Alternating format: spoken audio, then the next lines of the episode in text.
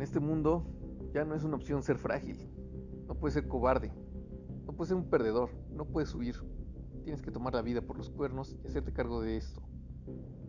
De tu éxito. Ser responsable. Ve por todo. Te invito a mi podcast Momentum, donde platicaremos de varias de estas ideas que me han ayudado a mí y a mi vida. Espero que te ayuden a ti también. Momentum.